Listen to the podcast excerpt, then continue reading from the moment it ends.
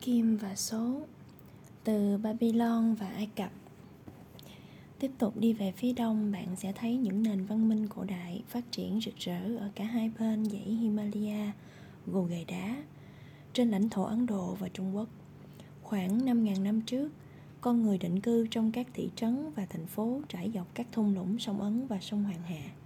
Vào thời kỳ đó, cả Ấn Độ và Trung Quốc đều là các vùng lãnh thổ rộng mênh mông, thậm chí còn lớn hơn cả ngày nay.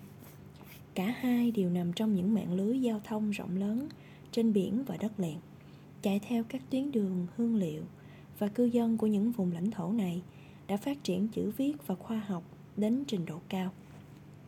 Khoa học và thương mại hỗ trợ lẫn nhau, khoa học giúp hoạt động thương mại trở nên dễ dàng hơn và của cải từ hoạt động thương mại tạo điều kiện cho việc học tập và nghiên cứu vốn được coi là xa xỉ.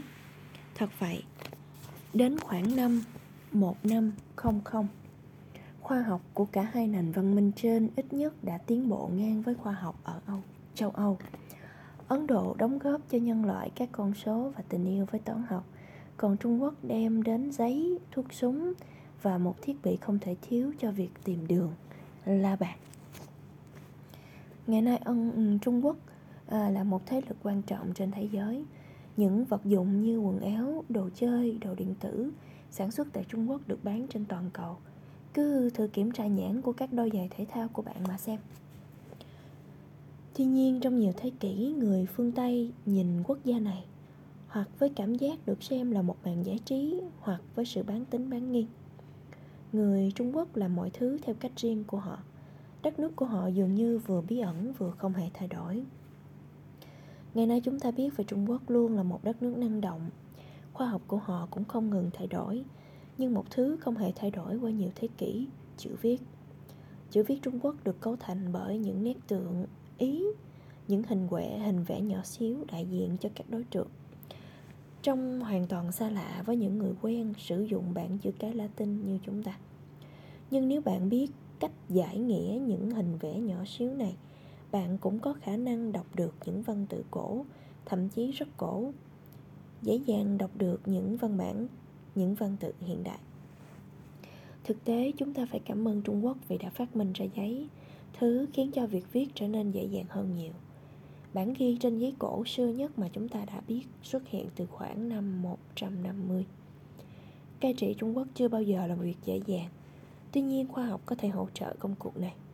Có lẽ dự án kỹ thuật vĩ đại nhất mọi thời đại, vạn lý trường thành của Trung Quốc đã bắt đầu vào thế kỷ thứ năm trước công nguyên dưới triều đại Đông, Đông Chu. Lịch sử Trung Quốc được chia thành nhiều triều đại, gắn liền với những vị vua quyền lực và triều đình của họ. Bức tường thành này nhằm ngăn cản sự xâm lấn của những bộ tộc mang Di phương Bắc, đồng thời giữ cho người Trung Quốc ở lại bên trong lãnh thổ. Nó khiến người ta phải dành hàng thế kỷ để hoàn thành, mở rộng và tu sửa, và giờ đây dài đến 5.500 dặm khoảng 8.851 km. Có một thời kỳ người ta tưởng rằng có thể nhìn thấy vạn lý trường thành từ ngoài không gian, nhưng điều đó không đúng. Chính các phi hành gia của Trung Quốc cũng không thể nào nhìn thấy công trình này. Một thành tựu kỹ thuật vĩ đại khác, Đại Vận Hà, được khởi công dưới thời nhà Tùy, thế kỷ 5. Tận dụng những con kênh tự nhiên dọc theo các tuyến đường chính, con kênh đào nhân tạo dài hàng ngàn dặm này kết nối thành Bắc Kinh sâu trong đất liền về phía bắc với Hàng Châu ở bờ biển phía nam. Và từ đó với thế giới bên ngoài.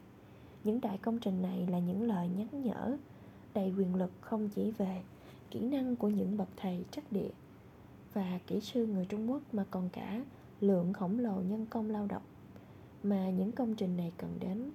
Người Trung Quốc đã phát minh ra xe cút kít nhưng các công nhân vẫn phải đào, đẩy và sạc